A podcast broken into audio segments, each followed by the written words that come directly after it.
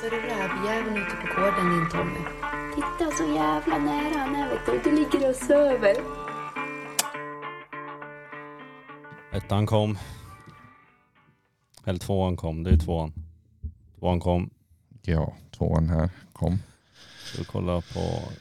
Ja, ska han in på Aftonbladet direkt. Ja precis, nu, nu ska jag gå in på Aftonbladet och läsa nyheterna. Vi, vi har bytt nisch nu. Nej men eh, reaktioner på de första tre avsnitten. Kim Schneider delade någonting, tyckte det var jävligt bra. Micke Widmark tyckte jag kunde läsa på på jakttabellen men otroligt bra podd skrev han också. Men vi är ju lite ironiska och så ibland säger vi fel också. I alla fall du. Jag säger ofta fel. Nej, vi kan ju kolla här. Vad skrev den här då? Grymt kul att ni börjar med poddar. Hans namn var Salle, stod det. Snyggt, skrev han också. Johan Lundberg, bra skit. Kul att ni tar upp rovdjursjakten. Tack så mycket. Och här är ju något, något namn som jag inte ser, men riktigt jävla bra. Har väntat på en precis sån här podd. Rickard Olsson står det. Rickard Olsson. Tack Rickard Olsson. Och alla andra som har skrivit. Um, nej men de första tre avsnitten har vi ju producerat helt, alltså vi är inga experter på något sätt men det är ju jävligt roligt att göra saker. Nej men idag tänkte vi prata om eh, grytjakt med terriers. Ja, Och det, framförallt grytjakt, sprängning. Ja, och det är det vi har hållit på mest med. Det är Ja, att få ut rävarna och lyckas skjuta den på ett säkert sätt. exakt. Eh, Utan att riskera hundar eller medpassagerare tänkte jag säga. Medmänniskor. ja. Och ibland lyckas vi filma det också så då är det lite, lite roligare att lyckas och kunna visa bekanta och allt möjligt. Exakt. Men har, hur många grythundar har du? Eh, två. Vad var det de hette nu igen? Eh, Ötokens Tilly och Hångstaklackens Mimmi. Och de är besläktade om vi säger så. Det skulle man kunna säga. Den ena är dotter till den andra. Så Ja. Ja men du hade ju också varit i Finland och jagat lite gryt. Kan bara, eh, hur är det skillnad? Upplever du på deras sätt att jaga gryt mot för oss? där är det ju en, jag vet inte vad man ska, hur man ska uttrycka det, men de, de som jagar gryt där, som vi har varit och jagat med, de gör inget annat. Där blir man mobbad om man missar en dag. Ja. Det är liksom, en kille var borta, berättade om en dag. För han skulle väl gifta sig och Ja. han vart trakasserad. Har Har det. hänt. Nej, där är det som en, ja, en, jag vet inte, en livsstil. Det är Ja. liksom de, de har inga jaktkläder, de har arbetskläder. Ja. Motorsågar och Ja, exakt.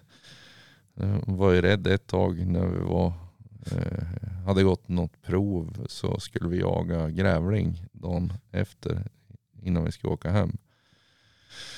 Och får ut i ett hus och de börjar helt sonika riva hela jävla huset. Man bara stod och tittade sig omkring för jag fattar ju inte många ord finska. Att när Mm. kommer polisen? ja, hade redan liksom Ja, rätt en ursäkt liksom. ja precis. Oj vitt och. Ja, precis. Men ja, de hade de ringde ägaren när de hade rivit upp golvet och sa ja, det var och kolla så det var lugnt. Men det, det var lugnt. Så. Det var ju naturligtvis ett ödehus. Så. Ja. Men ja, vi fick ju grävlingarna. Men eh, till det här, hon blev finsk jaktchampion där nere. Ja, hon. Visst. Ja. Ja det måste ha varit en rolig resa. Ja, det är jävligt kul att fara och lära sig saker. Och folk som är riktigt inne i det de håller på med. Tycker Ja, jag. Spännande som fan. Sen är det synd att man inte fattar allt de säger. Nej. Men man får translator med sig. ja, det bästa är att ha någon som kanske förstår språket när man är där. För de var ju inte svensktalande, någon av dem va? Nej, det var de inte. Vart var det i Finland? Var det i... Eh, vet du vart Saco-fabriken ligger? Ja, exakt. Jag vet ju knappt vart jag bor. Eh, Riimäki typ. Eh, inte så långt därifrån var vi och jagade. Är det södra Finland? eller? Ja, det är södra Finland. Höjd med Uppsala, Stockholm kanske. Man Ja, kan just säga. just. Ja, men det var rolig resa kan jag tänka mig. Ja, eh, förutom att köra hem. Ja, det vart en sträckkörning där. Ja. Utan dess like. like. ja, upp till Haparanda och så över och hem ner till Sundsvall. I ett Ja. streck. Tänkte när vi kom till Haparanda att vad fan, äh, nu är det inte så långt kvar så blåser på hela natten. Ja. Måste hela natten gå? Ja, det gjorde den. ja, precis. Minst sagt. Hela natten gick. Ja, Men det är sånt man inte glömmer. nej, precis. Mest minnesvärda resan kanske. Ja, På exakt. så vis. Jo. Nej, de var jävligt hjälpsamma och trevliga av oss. Och, Kanske, ja, kanske blir någon resa till. ja, Tror du? jo, det tror jag. Ja, men nu ska vi ringa en, en eminent människa som heter Kalle Stolt här och han är chefredaktör på Jaktjournalen och har jagat gryt betydligt längre än oss. Så han kan nog komma med lite intressanta eh, upplevelser och idéer och hur han tänker när han ska jaga in en grythund och ja, allt däremellan. Approach, hur man ska bete sig på gryt och hur man ska värdera hundar och allt möjligt spännande gissar jag på.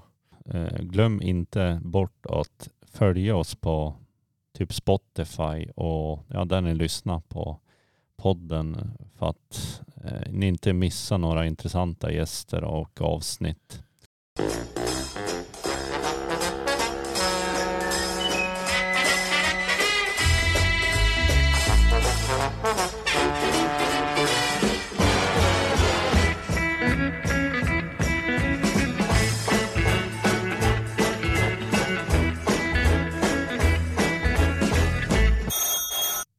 Kalle. Ja, tjena. Det var radiopodden här, Rovdjursjägarna. Välkommen Hallå. till oss. Ja, men tack. Vi har dig här idag för att vi tänkte prata lite grann om grytjakt och du har ju hållit på ett tag med det, i alla fall längre än oss och vi tänkte att det vore en rolig grej att prata om för nu har vi ju pratat om lite stövarraser här så utan så är ju stövarjakten på räv inte lika roligt. Ja, men det hänger väl ihop lite. Det, man, har man det ena så behöver man det andra. Det är väl lite, lite åt andra hållet också. Eh, så. Alltså, och I vart fall på räv. Det är inte så roligt att ha en grythund till räv om man är utan stövare. Nej, precis. Så tänker vi också. Men du kan ju börja med att berätta, vem är du? Ja du, det beror på vem du frågar antar jag. Men jag, Kalle Stolt heter jag och jag bor i, ja, i Västergötland, gränsen mellan Västergötland och Halland. Och har, eh, jag har stövare och så har jag tysk jaktterrier och foxterrier och sen tycker jag det är kul med fågelhundar också. Så jag har några pointrar och någon forste. Så det är mycket hundar och det, det är mycket jakt. Men de kompletterar varandra bra. Man fyller, fyller säsongen helt enkelt. Hur kom du in på jakt och senare på grytjakt då? Alltså hur är din jaktliga bana? Ja, men det är en bra fråga. Och jag, jag har ju ingen släkting eller förälder som, som jagar eller så, utan jag fastnade väl för det där med, ja, med ett luftgevär och lite fällor och grejer när jag var 7, 8, 6, 7, 8 år. Eh, och det intresset växte väl sig starkare och starkare då, så att jag av någon anledning så blev jag väldigt sugen på att skaffa en terrier eh, redan när jag var, kan ha varit 10 kanske.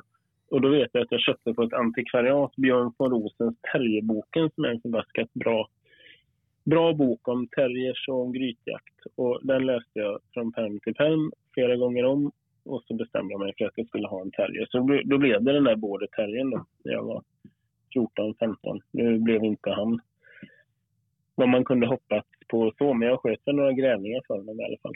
Ehm, men det var liksom starten på det, så det har alltid funnits det där intresset. Och rävjakten och stövarjakten, det kom ju lite med det. Det insåg man ju rätt snart att det där går hand i hand. Så, så att jag har väl jagat in hundarna och hundarna har jagat in mig, så kan man väl säga. Du jobbar med ja. ett litet roligt jobb kanske om man gillar jakt. Vad är det du gör på jobbet tänkte jag säga?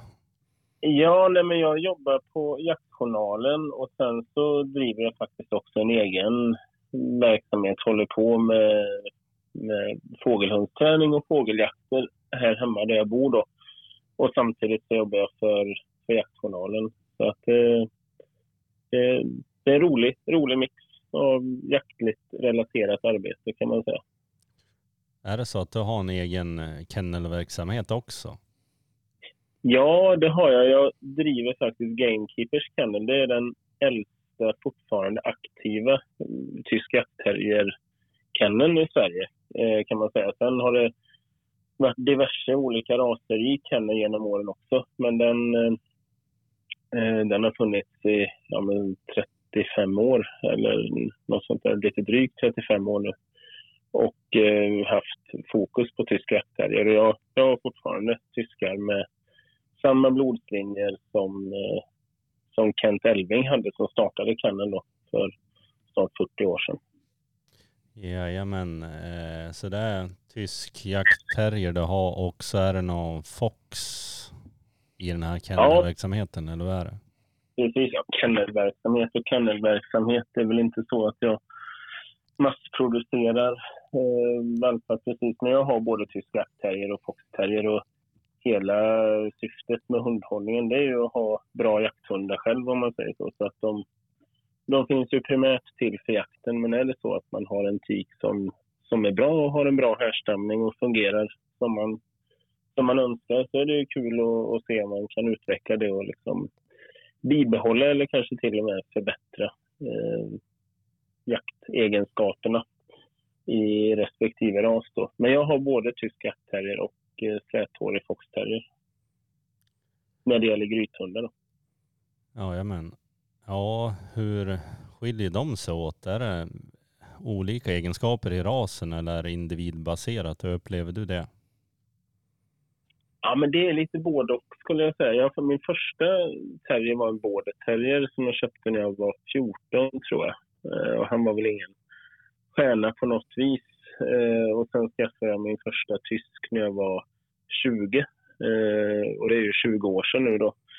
Sen har jag haft eh, en 5-6 foxterriers genom åren. Ända sedan ja, en 14, 15, 16 år tillbaka. Men det tog väl ett bra tag innan jag fick fatt i en fox som jag tyckte höll måttet. Tyskarna är väl kanske generellt ett säkrare kort om man vill ha någon form av jaktgaranti. Eller i vart fall har det varit så. Samtidigt så får jag väl säga att foxterrierrasen har nog gått fram lite när det gäller jaktlust eh, och så vidare eh, sista åren. Så att jag tycker det finns många foxterrier som är riktigt bra. Mm, I början när jag skaffade min första fox och andra och tredje och fjärde också som inte blev kvar så länge. Det var, det var jaktlinjer och allting men de jag tycker de var för fega. De hade dålig dådkraft, dålig viltskärpa och ja, men lite dålig jaktlust. Eh, så. Eh, och det, det, har ju inte tysken. Men å andra sidan så kan man säga att problemet för många tyska jaktterriers är väl att de kanske blir lite för övermodiga. Och det är ju inte, det är inte bra det heller riktigt. Så man kan väl säga att alla, eller i vart fall de allra flesta tyska jaktterriers jagar ju i gryt om de får chansen. Eh, men inte alla som är riktigt lämpade. De kanske är för hårda. Och ska man vara lite generaliserande, vilket man ju i och för sig ska passa sig för att vara, så kan man väl säga att det är inte alla foxterriers som har riktigt det som krävs för mycket och rejäl grytjakt. Men de som har det som krävs blir ofta väldigt användbara och har liksom en bra balans mellan jakt och, jaktlust och skärpa och, och anfallssätt som gör att de funkar bra eh, över tid. Då. Hur många grythundar har du idag då? Ja, men idag har jag eh, två sätårsfoxar och så har jag faktiskt en kull valpar nu. Men de är ju väldigt små. Sen har jag två jaktterriervalpar och eh, sålde faktiskt, men jag hade en duktig vuxen tysk som blev kastrerad tyvärr. Hon fick livmoderinflammation så att jag har en annan jaktterrier hos en kompis som jag faktiskt har parat och som jag ska behålla en valp ifrån. Så att jag har köpt hem två valpar med, med de, de blodslinjer som jag vill ha själv och så har jag en valpkull på G då från en hund som jag har ägt och meriterat förut. Då. Så det, det kommer och går lite. Dagsläget, hur bedriver du mycket grytjakt nu då eller var det mer förut? Hur är det med den biten? Ja, men det varierar väl lite. Det, rävjakten är ju väldigt avhängig förstås av vad man har i, i stövarväg. Eh, så, så är det för mig i alla fall. Även om man skjuter ett gäng gryträvar på, på spårsnö eller man går ut på vinst och förlust om det är lite dåligt väder på höst och vinter och, och prövar så blir det inte alls så många som det blir när man är igång med en stövare eh, för fullt så att säga. Jag hade en, eh, min första finstövare som hette Jägarhults Banjo. Han var väldigt duktig tyckte jag i alla fall. Sköt väl lite drygt 200 rävar för den hunden varav hälften ungefär i gryt då, eller som man hade grytat. Och det är klart, när man var igång med honom och man var iväg på jakter med lite kompisar som hade stövare också, då blev det ju mycket gryträvar eh, förstås. Eh, och därmed mycket grytjakt på räv då. Eh, sen grävling är ju en annan femma. Eh, det kan man ju gå ut mer på måfå när det, när det är säsong då. Men sen har jag haft lite olika stövare som inte har varit riktigt som jag önskat. Jag hade en amerikansk foxhound ett par år som i och för sig var bra på att få rävarna i gryt men hade väl i övrigt inte riktigt ett jaktsätt som jag tyckte var jätteroligt här. Då. Han väckte rätt mycket på slag men var hård i skall på drevet och så. Så att han funkar väldigt bra som jakthund på ett vis men, men inte riktigt så som jag vill ha det. Så han, han har fått flytta till ett par kompisar och gör bra, eh, bra lön för maten, höll jag på att säga hos dem. Han eh, fixar ett gäng gryträvar så jag har ju fortfarande lite nytta av honom på distans då. För att få gryträvar till mina foxterriers. Ja, precis. Um, men det har väl varierat hur mycket man, jag vet inte som mest. Det är ingen vits att prata antal egentligen. Men det som mest kanske man har skjutit, inte vet jag, 40-50 sprängrävar. Det är nog rekordet kanske på en säsong. Och i vintras sköt jag väl kanske, inte vet jag, 10. Kompisarna sköt väl en 15-20 till när jag var med med mina hundar. Så det var ju inte jättemycket den gångna säsongen. Men nu, nu har jag en finstövarvalp på bra linje så den hoppas jag att den ska kunna leverera igen. För, det hänger, för mig hänger det väldigt tätt ihop. Eh, Så det är inte, stövar ja. och grytjakten. Det är inte så ofta du nu för tiden går ut och släpper, tomsläpper gryt om man uttrycker sig så då. Jo, men det händer väl att i och med att jag jobbar med, med liksom jakt och viltvård och håller på med fasaner och rapphöns och änder och så vidare. Så blir ju det liksom en del av jobbet. Men har man, har man gjort det man ska så är det ju inte... Alltså jag skjuter ju rätt mycket räv. Eh, både för hund och utan hund här hemma där jag bor. Det är ju, det är ju arbetet liksom. Eh, och det är klart, över en säsong så går det åt några gryträvar också. Och en del, en del blir sprängda och en del gräver man upp. Det är ju, de ska man ju helst bara ha fatt i, de som är i markerna här då. Eh, så att visst tomsläpper jag, eh, både på måfå och på spårsnö. Men eh, det blir inte alls ändå i den omfattningen som när man, när man jagar med en bra stövare. Hur ska en- den bästa liksom grythunden, om man får välja, hur ska en sån jobba? Ja, men först måste jag nog säga att när man håller på med hundavel sådär, och jag har fött upp en hel del pointrar också, framförallt pointer och tysk jaktterrier och ja, men jag, jag kan nästan inte komma på en hund som är svårare att föda upp den perfekta sorten av än en bra rävsprängare egentligen. För det, det är en sån delikat balans mellan just det här som jag sa innan då, jaktlust och skärpa och, och anfallssätt och liksom ändå ett förstånd att de inte går på för hårt. Och det, det är svårt, men, men idealet är väl en hund som har hög jaktlust. Jag tycker inte om terrier som går omkring lite lojt på grytet och gnäller och pissar och, och smyger ner lite försiktigt först. Utan när jag släpper dem så vill jag att de ska söka sig en väg nu. De ska ju ha ett begär, ett viltbegär efter att komma åt räven där nere då. Och, och liksom springa ner och leta upp den så fort som möjligt. Och idealet om man ska skjuta sprängrävar, det är väl egentligen en hund som går ner och gör en, en liksom ordentlig attack. Eh, och det behöver inte vara att den går så fysiskt hårt åt räven, men den kan liksom skrämma den lite. Springer ner och skäller som satan och ligger på närgånget i någon minut och sen bryter den och så söker den en ny väg och springer ner igen. Och en hund som jobbar så snabbt men med fräna attacker och inte ligger i för länge, den får ju ut de allra flesta rävar på väldigt kort tid. Så det är väl idealet. Men det där är ju teorin liksom. Sen är det ju så med alla hundar upplever jag att man... Vilken färg, vilken, vilken färg har den här äh, idealhunden då? Ja, det är precis ointressant ja det är det. faktiskt. Ja. Eh, utan det är ju ja, det är ju sekundärt givetvis. Du skjuter Ja. inte, skjuter inte sprängrävar på grund av hundens färg. Nej, Om man säger så.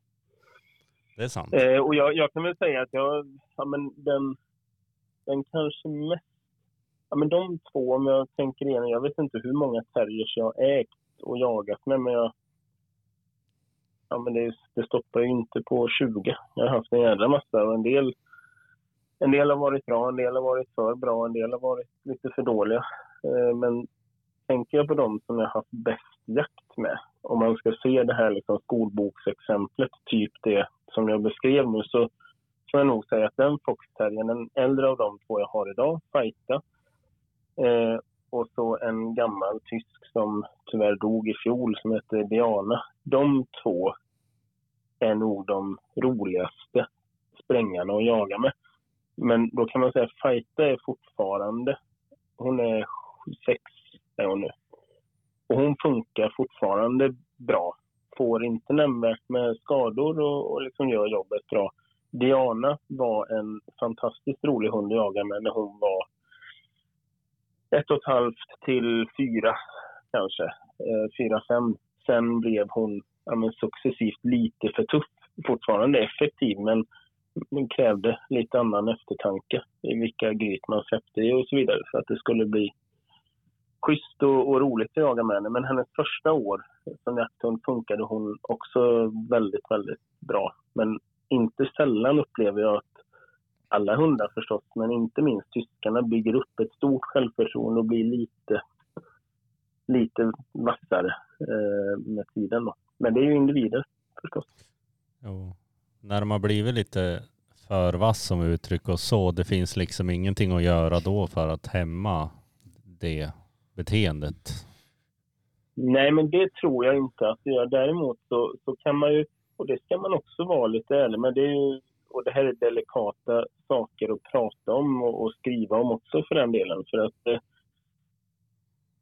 ja, men grytjakt är ju en jaktform, det är, så är det ju med all hundjakt förstås, men grytjakt i synnerhet, det är ju liksom en jaktform som, som kräver omdöme för att det inte ska bli oförsvarbart om man säger så. Det är, inte, det är ju jakt vi sysslar med, inte mm, liksom, djurplågeri. Det är ju oerhört viktigt att hålla den fanan högt. Men med det sagt finns det ju ändå tillfällen när en lite vassare hund kan vara väldigt, väldigt bra som vi ett eftersök till exempel. Eh, eller så, då kan det ju nästan vara oetiskt att ha en alldeles för mild hund som kanske inte vågar eller vill och så, så misslyckas man med jakten på grund av det. Då. Så att även de lite hårdare hundarna kan ju ha sin plats eh, i vissa sammanhang. Eh, men sen så, så kan jag väl känna att har man en hund som är åt det hårdare hållet så får man ju tänka efter lite mer dels vilka gryt man släpper i. Att man är extra noggrann förstås med att ja, men inte lägga vittring och inte göra ljud ifrån sig, ju lugnare och tryggare räven är när man släpper hunden, desto snabbare kommer den. Är det en räv som har varslat den och är liksom redan uppskrämd och inte vill springa ut, ja men då är det ju dumt att släppa ner något som, som den kommer vilja fronta. Eh, om man vet att hunden är lite hårdare då. Ja, nu kommer vi in på nästa fråga tänkte jag säga. Det är det här, hur approachar du ett gryt? Vad, vad är det bra att tänka på när man, för att liksom ha en så lyckosam jakt som möjligt? Ja, men det är ju lite det jag sa. Det är att vara... Man ska alltid... Det är ju med all jakt egentligen, alltså oavsett vad. Man, det lönar sig alltid att vara lite överdrivet försiktig. Och jag kan ganska ofta, framförallt när man är iväg med stövare och man jagar med folk som kanske inte är så vana vid, vid den jaktformen, varken stövarjakten eller grytjakten, så kan det nästan vara som att när räven har gått i gryt, då kan folk stå och prata på grytet och, och liksom göra mycket väsen ifrån sig. Och det där är ju bara att grusa skridskorinken för grythunden eh, och göra det jobbet mycket, mycket svårare. Så ju tystare man är och tänker på att inte trampa hårt eller knäcka grenar när man går fram till grytet eller försöka tänka på att inte lägga vittring eh, över grytöppningarna när man postar ut, desto större är ju chansen att man får ut räven så snabbt som möjligt. Att hunden behöver lägga så lite tid som möjligt på, på att få ut den. Då. Så ju försiktigare och tystare, desto bättre. Det är väl en bra, bra grundregel, tycker jag. Mm. Det här att vara en rävjägare, en effektiv rävjägare, det innehåller mer än en terrier. För att det är svårt kanske att klara sig om man jagar mycket män? Eller hur många är det optimala antalet tycker du? Ja, men det beror väl lite på. Alltså har man en, ja, men lite som jag sa, de här två, mina, de som jag har haft och har som legat närmast den idealbild som jag har då, Fajta och, och Diana, de har ju när de har varit som bäst så har de ju funkat att skjuta ett antal rävar för varje dag och flera dagar i veckan eh, utan att det krånglar. Men det är klart, krånglar det så då står du där. Liksom. Så att det, det, kan väl vara bra att ha två. Och som sagt, inte sällan blir det lite... Det blir som en laguppställning. Man har lite olika hundar. Man kanske har en, en lite yngre, kanske lite försiktigare hund som får första tjing eh, för att bygga erfarenhet. Och sen så är det alltid gott att ha något lite vassare i parbytarbänken som man kan använda om det, om det är besvärligt. Ja. Men jag kan ju, samtidigt så ska det ju funka. Har man en riktigt bra grythund då ska det ju räcka med en. Och har man dåliga så behöver man hur många som helst. ja, så är det absolut. Eh, och sen är det ju roligt att ha många hundar på något vis för att man är ju aldrig riktigt nöjd på något vänster ändå. Nej men precis och det, det är väl det som är grejen med, med uppfödningen och aveln också. Att man, ja, men precis som en, inte vet jag, en surfare som letar efter den perfekta vågen men aldrig hittar den så är det väl lite så också. Man har en bra hund där man tänker att finns alltid någon grej som man hade velat ha lite mer eller lite mindre av eller sådär. Och då, då är det spännande att se om man kan komma dit. Liksom. Så att, det ska man väl värna den nyfikenheten tycker jag. Men eh, vi pratar mest om sprängning här. Du har ingen som har fungerat som föreliggare? Jo, det gör de ju också. Det där är lite grann... Ja, men många som, som vill köpa en grythund och kanske inte haft någon innan eller inte haft så många. Det känns nästan som att folk tror att det är två fundamentalt olika hundindivider som används till det. Och man kan ju säga att vissa vissa har ju mer bryt och mer rörlighet i, i sig eh, och vissa har mindre av det.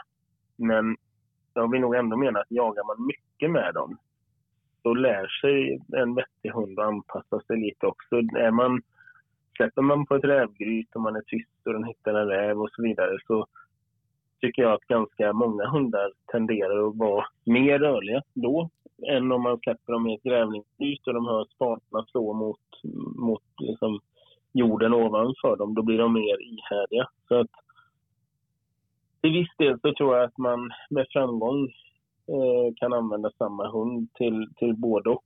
Och man ska nog, när man väljer valp och sådär och liksom letar efter linjer så, så tror jag inte att man ska stirra sig blind på huruvida föräldrarna används som sprängare eller förliggare utan man ska mer förvissa sig om att det finns ordentlig jaktlust framförallt i föräldrarna. Eh, för då, då blir det lite vad man formar det till. Det är min uppfattning. Vad heter det? När man har valt den här valpen då, ungefär när tycker du man ska börja släppa dem i grytor då? Och få kontakt?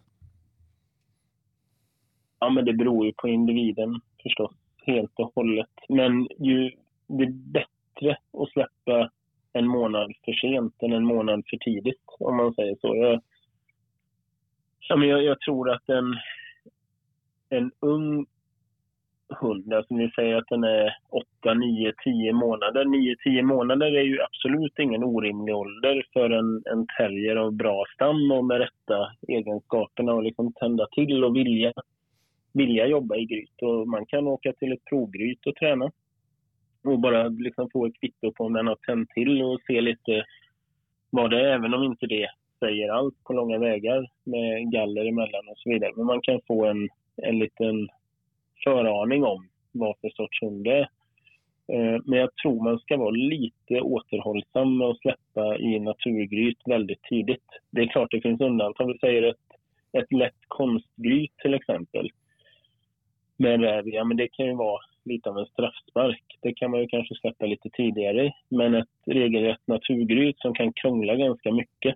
Släpper man då en, säg en tio månaders hund i det, så kan den ju mycket väl vara mogen nog att gå på och jobba. Men gör den ett litet misstag och får en liten smäll kanske, och det behöver inte vara mycket, det kanske inte ens är något som är synligt. Och det är liksom inte det fysiska som smällen tar, utan det tar lite på, på psyket. Och då tror jag i alla fall att det finns en risk att de, de har mognaden nog för att ge, men de har inte mognaden nog för att ha dådkraft i tillräcklig utsträckning för att ta en motgång. Eh, och då är det risk att man tar lite udden av dem. Så att någonstans runt året i ålder, eh, mellan ett och ett och ett halvt års ålder, eh, beroende på när de är födda och vad det är för förutsättningar förstås. Ja, precis. Ja, finnarna vi var, har varit och jagat oss och, och sådär, de släppte, de jagade nästan bara gryt och de förespråkade ett och ett halvt år. Mm. Sen var det ju beroende på, tyckte de, raser då. Ja, men det är det nog lite. Det, så är, och som sagt, individen. Och det Ja. tror jag också, det ser man med som jag då som har ett gäng hundar. Jag har känslan av att mina egna hundar mognar lite, lite senare än en hund som får vara ensam hund eller hos någon som bara har kanske ett par hundar. Eh, så, så det ska man också ta lite hänsyn till. Ehm, ja, man, man får läsa, läsa hunden helt enkelt. Men ska man ge en generell regel så är det väl bättre att vänta till de är ett och ett halvt än att släppa när hunden är tio månader. Det är lätt om man är den där första hund, alltså det är ens första hund om man är så jävla taggad. Då är det lätt att man släpper dem när de är typ 6-7 månader. För till synes är de ju ganska fullväxt då. Ja, men jag vet. Jag har gjort precis det misstaget själv. Så det är därför jag, det är därför jag säger det. För det ja, men min första foxterrier, sen var han nog ingen stjärna på, på andra. Det var väl inte det mesta mentaliteten och sådär. Men det måste vara 15 år sedan nu som jag hade honom. Men det gjorde jag ju lite. Jag tror jag sköt första grävlingen när han var 8-9 månader och jag sköt både rävar och grävlingar. Han funkar bra och han tog något pris på jaktprov. Jag sköt väl 30-40 grytvilt för honom. Och för varje gång jag jagade så blev han lite fegare och lite fegare. Så när han var två, då var han egentligen rätt oduglig faktiskt. Och det kanske han hade varit ändå. Eh, så, han var inte så trevlig. Han var lite morrig och lite allmänt ding. Men, men jag tror att den där tidiga jakten i vart fall inte gjorde hans mod och liksom hans jaktlust bättre. Det tror jag inte. Nej precis, men om man har en hund som är liksom lite, lite feg Har du något sätt som man kan få en lite, lite mer störsk? Ja, alltså det där är ju vanskligt. Man vill ju liksom inte ägga på den. Jag tror det är oerhört viktigt att en grythund får bygga sitt eget självförtroende. Eh, att de inte ska känna att de är beroende av ett förarstöd. Så det ska man nog alltid passa sig för. Och alltid vara väldigt försiktig med att typ mana på dem och gå ner i gryten. De måste komma på själva när man jagar in en unghund till exempel. Att man liksom inte är på och visa på och hetsa ner den i grytgången. Utan den måste finna sin egen motivation att gå ner och så vidare. Och det tror jag lite i det här liksom självförtroendet också. Visst, man kan, man kan låta dem skälla i provgrytet på en tam grävling och så vidare eh, och stötta dem i det lite grann. Men jag tror ändå att de mer måste få bygga upp motivationen på egen hand. För de ska liksom ändå klara av att göra jobbet under jord helt utan stöd. Ja, men det förmodligen bästa är väl bara att försöka se till att de lyckas ja, men släppa på inkörda rävar i, i lätta gryt till exempel. Alltså sådana saker. Att man försöker undvika de där, ja men om det är gryt som man vet av erfarenhet är svårsprängda. Det kan ju vara att man vet att det alltid brukar vara någon trång passage som hunden har svårt att komma igenom eller så. Då kan man skippa de gryten med, med en en hund som är lite feg. Liksom. Och är det gryt som man vet att det oftast kommer väldigt snabbt, att de är lättsprängda efter bara en kontakt, då kan ju det vara ett bra första objekt. Liksom. Men gryt som är enkelpipiga kontra många ingångar och utgångar, är det lättare eller svårare? Vilken, är spelar det någon stor roll tycker du i hur lätt rävsprängd den är? Nej, men det kan jag nog inte egentligen säga, för det inte sällan så kan ju liksom en enkelpipa in ändå grena sig där inne. Ja, det går runt eller något sånt där. Eh, det, där det där är svårt att säga. Man ska passa sig för att generalisera. Det finns ju gryt som är svårare och ofta tror jag att det är för att det kan vara ja, men du vet, någon vattengrav eller någon, någon trång passage mellan stenar eller sådär som, som räven kan nyttja till sin fördel.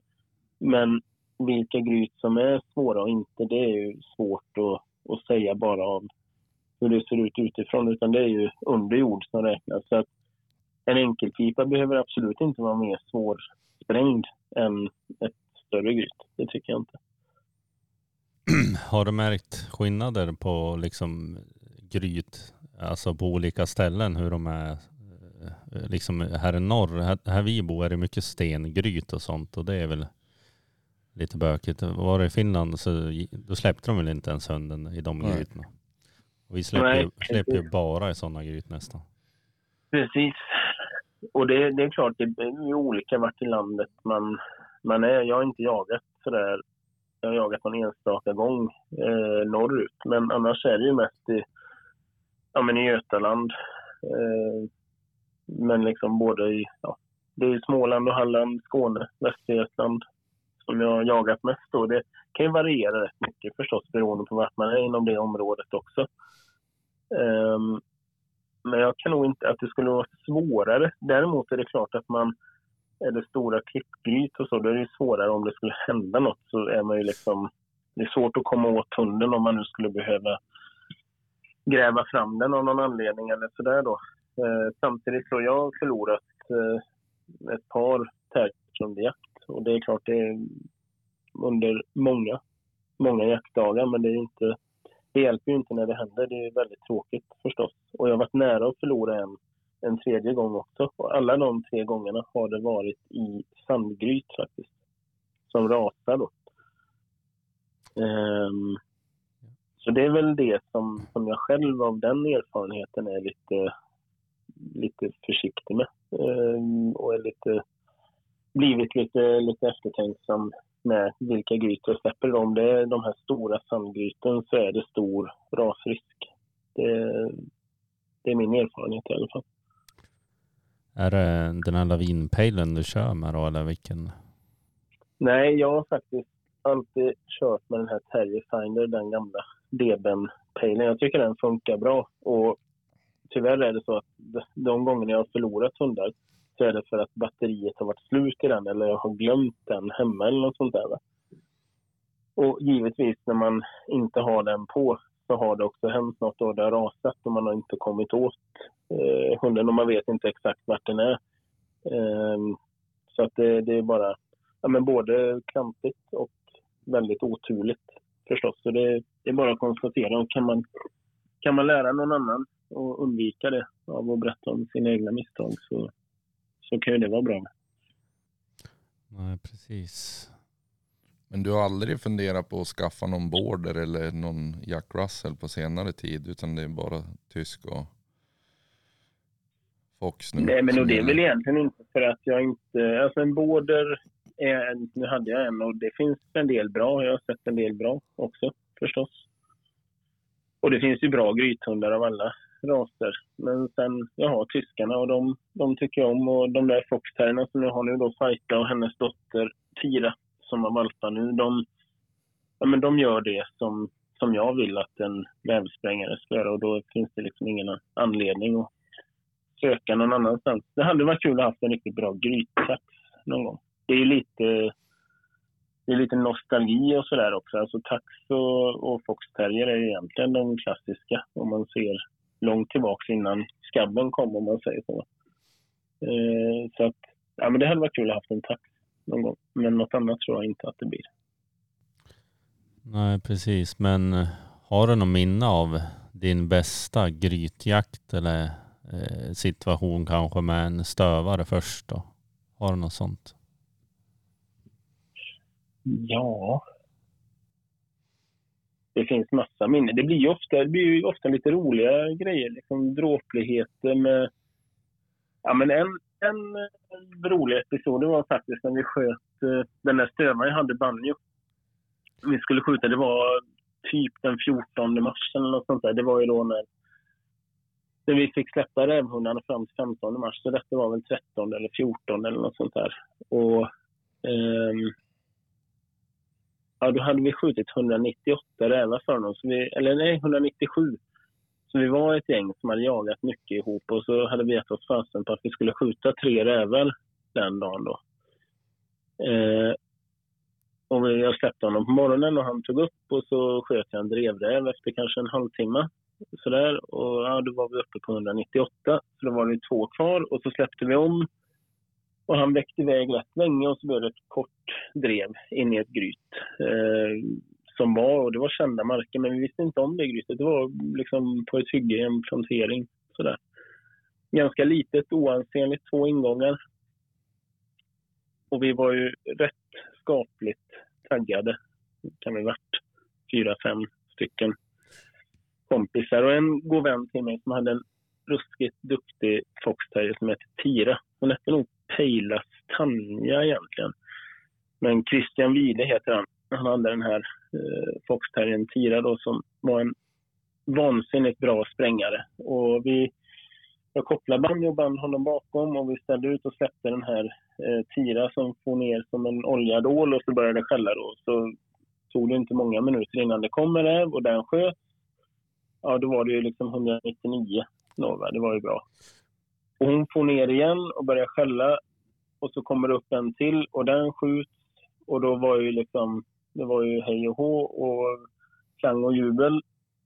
Men hon får ner igen och gjorde ett bra jobb i fem minuter till och så efter kanske totalt 15 minuters gryte så kom den tredje räven. Så då sköt vi tre i samma gryt plus drevräven på morgonen. Så det var ju, det var ju jackpot. Ja. Sen tände vi grillen och tog en öl. Finns det att läsa i jaktjournalen? Nej, nej, den, eh, när kan det vara? Det måste vara fem år sedan kanske. Jajamän. Fem år sedan. Ja, så det är ganska Nej, men det, det var väl en rolig, men det blir ju alltid, så är det ju med, det vet ni ju själva som jagar så mycket rovdjur, liksom. det blir nästan alltid lite minnesvärda, roliga ja, episoder på ett sätt som det inte riktigt blir när man jagar, inte vet jag, sånt som folk jagar, vildsvin och hjortar och älgar och rådjur. Det, blir, det är roligt och, och liksom fantastiskt på sitt sätt. Men det blir ofta det här, man har liksom ett lite annat driv för att lyckas när man jagar älg, tycker jag i alla fall. Det är ju lite tokigt folk man kan umgås med. Det är det också.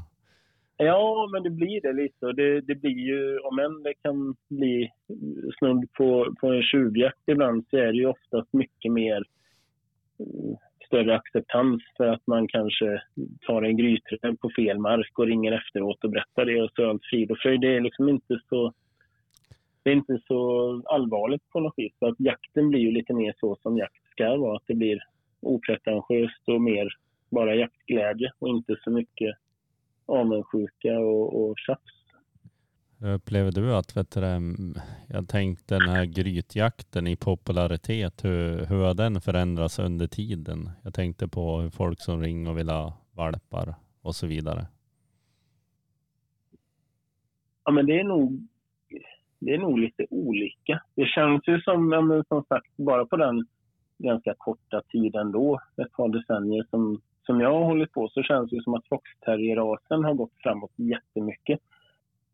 Sen tror jag kanske tysk jaktterrier, tyvärr så är det väl många valpköpare som inte vill ha den till gris primärt utan man vill ha en, en klövvilthund och det är ju lite synd egentligen. Det är ju verkligen att inte ta tillvara på den allroundhundspotentialen som finns idag. Så det vore synd om tysken bara blev en, en klövvilthund eller en vildsvinshund och att man tappar eh, grytjakten i det. Um, så inom rasen har det nog ändrats lite med, med vilka som är populära och så vidare. Sen vet jag inte hur det är generellt. Men, ja. men det känns ju som att grytjakten är ganska stark idag ändå. Det är ju... Har det att göra med det mediala? Tror du att den har fått en uppsving lite grann, där rovdjursjakten nu på senaste åren? Jo, men det tror jag. Det hänger väl ihop. Eh, det antar jag. Och det som, som ni gör nu, det, det gör ju förstås och det finns ju, liksom, det har blivit som du säger, en hel del uppmärksamhet kring det. Och det visar ju att det finns och att det är en spännande, trevlig jaktform. Och kanske också lite det som jag sa innan där att det inte... Men jag tror att folk är lite less på, eh, ja men du vet, med älgjakt. Det eh, är tilldelningar och kvoter. Du får inte skjuta dubbelkalv eller inte enkelkalv och du ska spara si och så många taggar. Och, ja, men det, är mycket, det är mycket regler och fyrkantighet som förtar lite av jaktglädjen. Och, och när det gäller rävjakten och ja, grävlingjakt i Grytnäs för den delen så är det ju inte, det är inte så allvarligt på det viset. Och det, det tror jag är en, en orsak. Det är det för mig i alla fall. Ja, där kring där du bor och verkar i din jaktomkrets, eh, är det vanligt med rovdjursjakt eller rävjakt med gryt och, eller med terrier och eh, stövare? Jo, men det, det får jag nog säga. Sen är det klart att man, det blir ju liksom, man, man blir som man umgås, höll jag på att säga. Alltså det är klart att när man håller på med det där så teamar man ju liksom upp med folk som har samma intresse. Eh, så att det är väl svårt att säga att jag, ja, min umgängeskrets är representativ. Men, men absolut att det finns en hel del eh, jägare som, som tycker det är roligt. Eh, det upplever jag väl. En sak som, som jag skulle vilja ha sagt också, ja. lite, en grej som, som jag tycker man borde få med, det är liksom grythundens värde. För det är lite grann, jag tycker många, ja men det finns en, en inte så sympatisk inställning till terriers. Det är som att det är bara en terrier, det är liksom en liten dussinvara och det, det kan säkert ha att göra med ja, men lite det som ni var inne på, det här med, med att man ofta har man ett par stycken terriers till exempel. Och det är ju liksom, det är ju små tuffa hundar som ja, men, somliga terrierägare och ganska många som inte har terrier, man kan snacka om dem som att de är lite korkade och de är så dumma och hur, hur fan kan de springa ner och skälla på en räv där och sådär. Att det, är liksom, det finns en lite nedvärderande eh, ton om det. Eh, och det kan störa mig. Jag tror att den också hänger ihop med sättet man ser på säkerheten på gryt och så vidare. Så att jag skulle verkligen vilja slå ett slag för att man ja, men till fullo förstår vilket djävulusiskt bra hundarbete en bra både rävsprängning och ett bra förliggararbete på grävling egentligen är vad som krävs jämfört med av många andra jakthundsraser så, så är det en fantastisk eh, uppgift som, som en liten terrier löser, eller en tax för den delen. Ja, det, Eh, så det är ja, men att man både som terrierägare och ännu mer kanske som, som icke-terrierägare att man faktiskt har stor respekt för de små otroligt kapabla hundarna som är liksom 5, 6, 7 kilo gör ett kanonjobb. Liksom. Och det för mig också in på det här med, med säkerhet på grytet och hur man, hur man ser på det. Jag har varit med om att få en hund eh, skjuten en gång på, på gryt. Det var en, en kompis till mig som hade den. Vi hade den ihop men den bodde inte hos mig. Eh, och ja, men den sticker upp huvudet och en passkytt är väldigt ivrig och skjuter ett alldeles för snabbt skott och skjuter hunden. För att han är så taggad på att skjuta eh, räven. Och det finns ju ofta, folk blir ju lite som tossiga ibland när det handlar om räv. Att det finns en ja, men det är så viktigt att få den och, och så kan man ju ofta prata själv som jägare också. Man är ju förstås resultatinriktad. Men man får ju aldrig tappa perspektivet. Det är fortfarande en räv. Alltså, jorden kommer ju fortsätta snurra oavsett om man skjuter räven eller inte. Så att man får aldrig någonsin riskera hunden eller skjuta ett skott liksom för hastigt om man säger så. Så en väldigt god tumregel tycker jag att ha på ett gryt det är att hela räven ska vara ute innan skottet går och det inkluderar svanstippen. Släpper man ut den så är svanstippen ute i alla fall innan man låter skottet gå eller ens lyfter bössan. Då, då har man har man det som grundregel så har man eliminerat många felmarginaler som gör att man kanske skulle sätta hunden i fara. Då. Ja, och så sen aldrig skjuta mot grytgången om inte hunden Nej, är givetvis. ute. Givetvis inte. Givetvis inte. Och det, ja, men det finns en massa om och men som man också ska tänka på. Men det här att vara... Folk har så himla bråttom på ett gryt. De står liksom med bössan i... Och sånt. Jag, jag har helt slutat att ta med ovant folk eller folk som är för heta eh, in på gryten. För det, det är det inte värt. De kan få stå med utan bössa och titta i så fall. Men i regel har man ju oändligt mycket mer tid på sig än man tror. Även om räven kommer snabbt så går det ju relativt långsamt jämfört med en ripa eller rapphöna. Så att man, man behöver liksom inte stå med, med kinden mot kolven och fingret på avtrycken utan i regel så har man gott om tid på sig att göra ett lugnt anlägg och skjuta den. Så att det där är verkligen något som jag skulle vilja att fler tänkte på. Och tagga ner lite på grytet och sätta det i perspektiv. ja, vi brukar inte vara så många som jagar så att vi känner ju varandra. Ja, precis. Nej, men jag tänker om någon annan lyssnar Ja. på detta. Det blir ju Ja, alltid, precis. det är ju alltid jävligt Bror Duktig-aktigt att komma med en massa pekpinnar. Men, jag, jag tycker just den där grejen när man när man är runt och man har med folk och stämningen är liksom lite uppskruvad och man, man är såklart jävligt het på att få den där räven förstås. Men, men eh, och folk som begriper hur det funkar, då är det ju ingen fara. Men det är inte alla som gör det och det, det kan jag väl önska den där gången att man hade inpräntat ett lite större lugn i de deltagande. Så att man inte, Nej, det är lite grann att se hur de gör. så jävla taggad. bara se hur de gör när de närmar sig grytet. Prata och stampa och ha sig och gorma. Då vet man ju direkt Ja, att ja. du kan gå till bilen. Precis, precis. Nej men det, man, eh, det är aldrig värt att liksom äventyra hundens säkerhet förstås. Nej, precis. Man, det är svårt att ångra ett skott man avlossar, så är det. Ja, det går ju som inte. Nej, precis. Nej, nej men det har varit väldigt intressant att ha det med, här med i podden här och jag tror ju att lyssnarna också kommer tycka det. För att det finns ju inte så många som har eh, liksom håller på så länge ändå med grytjakt som du har gjort. Kanske ingen som är lika det, känd som dig. Det, där låter ju inte bra. Va? För det, då känner jag mig extremt gammal. Det, min, mina, barn, mina barn påminner mig om min ålder varje dag. Va? Så, kommer ni också. Det, Ja, så är det. det blir blir en tung, tung kväll detta. ja. ja, men det var roligt. Nej, men det, det är ju fantastiskt roligt och det är ju liksom, ja men det är en väldigt tidlös jaktform tycker jag. Som, man tröttnar ju aldrig på det. Mycket annat i jakten kan man ju bli lite mätt på. Men, men bra rävjakt med stövare och terrier, det är ju omöjligt att tröttna på faktiskt. Ja. Jo men sen är det ju just det här att det är så jävla lättsamt. Det är inte så krystat som mycket annat. Du behöver inte Nej, men röja pass och sånt och vara med på en älgjaktsmöte och, och så vidare. nej, man, slipper, ju- man slipper ju det sociala. Och det är ju en stor vinst faktiskt.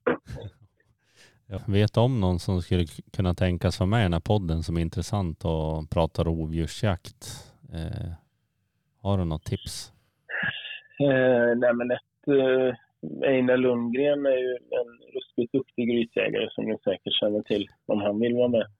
Nej, men han är ju en duktig jägare och duktig rovdjursjägare i allmänhet. Men, ja, men till skillnad från mig då, jag, förr, för 20 år sedan, då tyckte jag det var skitkul att gräva upp grävlingen. Sen har jag aldrig gjort det om jag ska vara ärlig i samma omfattning som han gör. Han har ju liksom tagit det ett par nivåer längre än de flesta. Men det där är ju, det där är ju definitivt en som, som jag tror att många hade tyckt det var kul att, att höra på. Ja, precis. Jag har fått några tips om han innan också.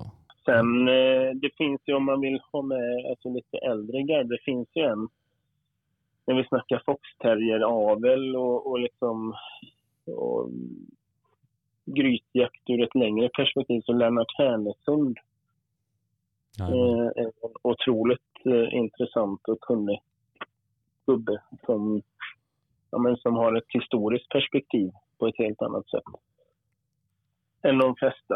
Eh, Jan Nilsson, jaktterrieruppfödare i Skåne, Hivlingens kennel, han är ju en av de som jagar riktigt mycket, mm, framförallt räv då på, på vintern med sina tyskar. Eh, så där och hållit på sen mitten på 80-talet kan också ge liksom intressanta historiska perspektiv. Skulle jag säga. Eh, nej, men det, det var väl några sådär spontant. Ja, men det var väldigt intressant. Men vi får tacka för oss för att du ville vara med på podden här.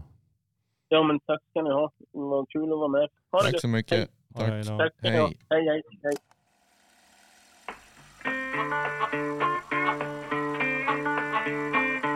Du skriver till folk och pratar med Petrus. Jag, jagar och jagar. Jagar och jagar, jagar. Med dina kompisar.